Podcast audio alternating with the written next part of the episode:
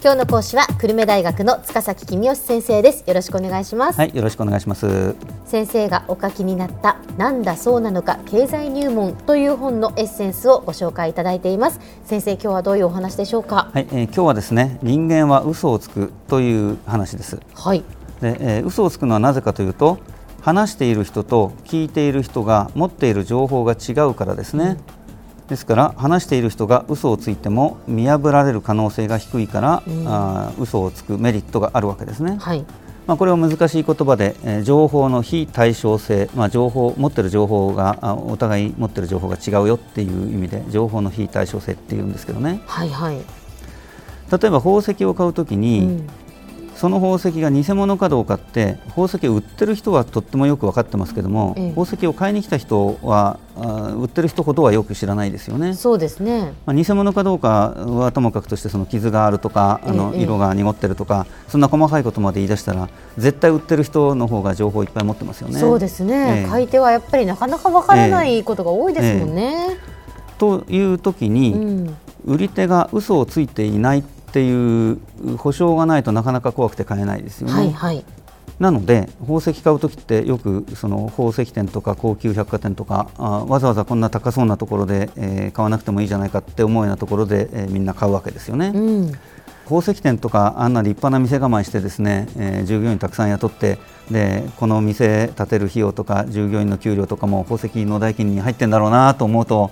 もっと安そうなところで買えばいいのにと思わなくはないんですがわざわざそういう高そうなところで買うのはこの店は信用のある店だから嘘をつくはずがないっていうそういう信頼感を大事にしてるってことですよね。そうですね、ええ、やっぱり高い買い物になりますから、え、よりその信頼度が高いところで買いたいっていうのは、まあ、人間の心理ですよね。じゃあどうして高級百貨店は嘘をつかないって信じていいんですか？っていうことなんですが、えー、まあ、もちろんその嘘をつくのは悪いことだとかあそういう道徳の話ではなくて経済学の話で言うと、えー、高級百貨店はあ嘘をつかないのはなぜか。それは高級百貨店が嘘をつくと損が大きいからです、うん、で私が高級百貨店の社長だとしてまあ、もちろんその私は道徳的に嘘をつくような人間ではないとかそういう話はちょっと置いといて、ええ嘘をついてお客さんを1人騙して、うん、えー、儲けたとして、まあ、何十万円か何百万円か儲かるかもしれませんがそれによってあの百貨店は嘘をつくっていう悪い評判が立つと、うん、ものすごい将来にわたって大きな損をするわけですよね。はい、ですから私がどんなにがめつい人で道徳心がない人であったとしても嘘をつくことは得にならないっていうのが、まあ、経済学的に考えるとそういうことになるわけです。はいはい。一度嘘をついて、えー、顧客を騙すと損になる。だから私は嘘をつかないということをお客さんも知っているので、うん、私の高級百貨店で安心して宝石を買って、えー、くださるということになるわけですね。えー、えー、えー、えー、そうですね、えーまあ、もちろん高級百貨店以外の店でもほとんどの人は正直なんでしょうけども、はい、その評判に傷がつくことを恐れない人にとってみると高級百貨店に比べると嘘をつくインセンティブっていうか嘘をつきたくなるような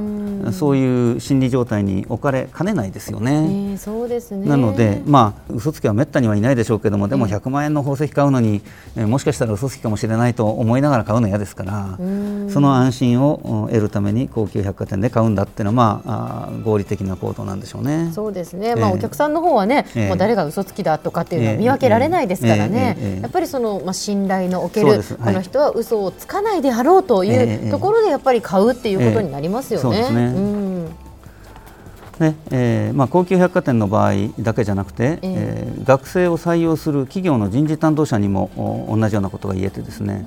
学生が嘘をつかないという保証がないので採用活動って結構大変なんですよね。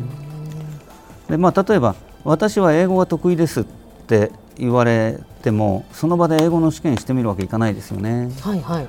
なので便利なのが、まあ、英語検定試験とかあ、まあ、 TOEFL とか TOEIC とかいう英語の試験があって、うん、でそういう試験の点数とかを聞けば学生が嘘ついてるかどうかすぐ分かっちゃうわけですね。ですからまあ学生にとってみるとわざわざ高い受験料を払って、えー、検定試験を受けたり TOEFL を受けたりするのは何でだろうというと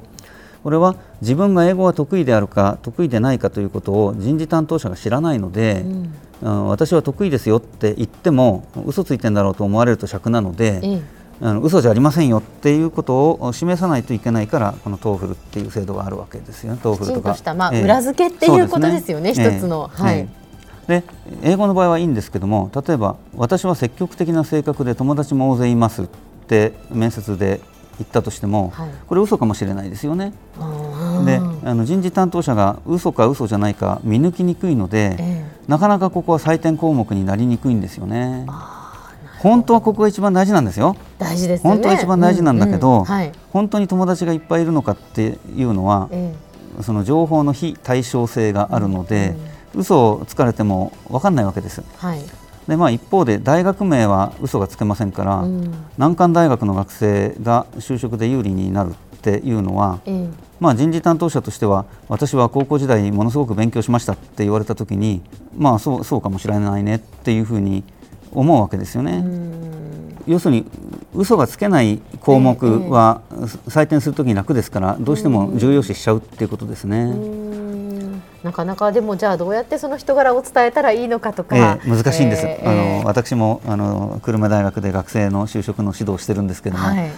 なかなかその人事の人にどうやって信じてもらうのかっていうところが難しくてですね、うんえー、本当にね明るくて友達もいっぱいいていい学生だなと思っていてもなかなか就職で苦戦している学生いっぱいいてねあ情報の非対称性っていうのは難しいなと思いますね。ね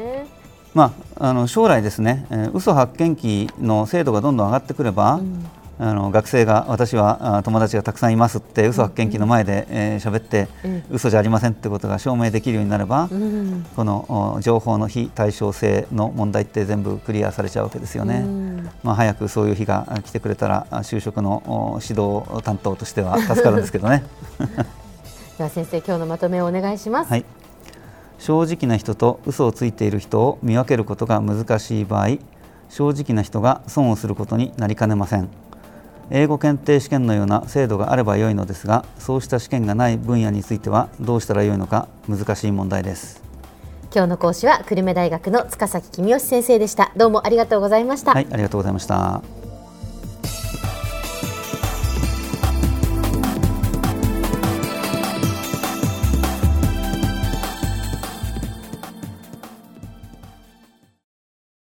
ゾクゾクグイグイメラメラつながる。ゾワゾワ。ハラハラ。メキメキ。つながる。ズキズキ。モワモワ。ホカホカつながる。キリキリ。ザワザワキュンキュン。ガンガン。ワクワク。ウズウズドキドキ。ルンルンバクバク。九州人のいろんな気持ちつなげます。九州から輝こう。キラキラつながる。 QTnet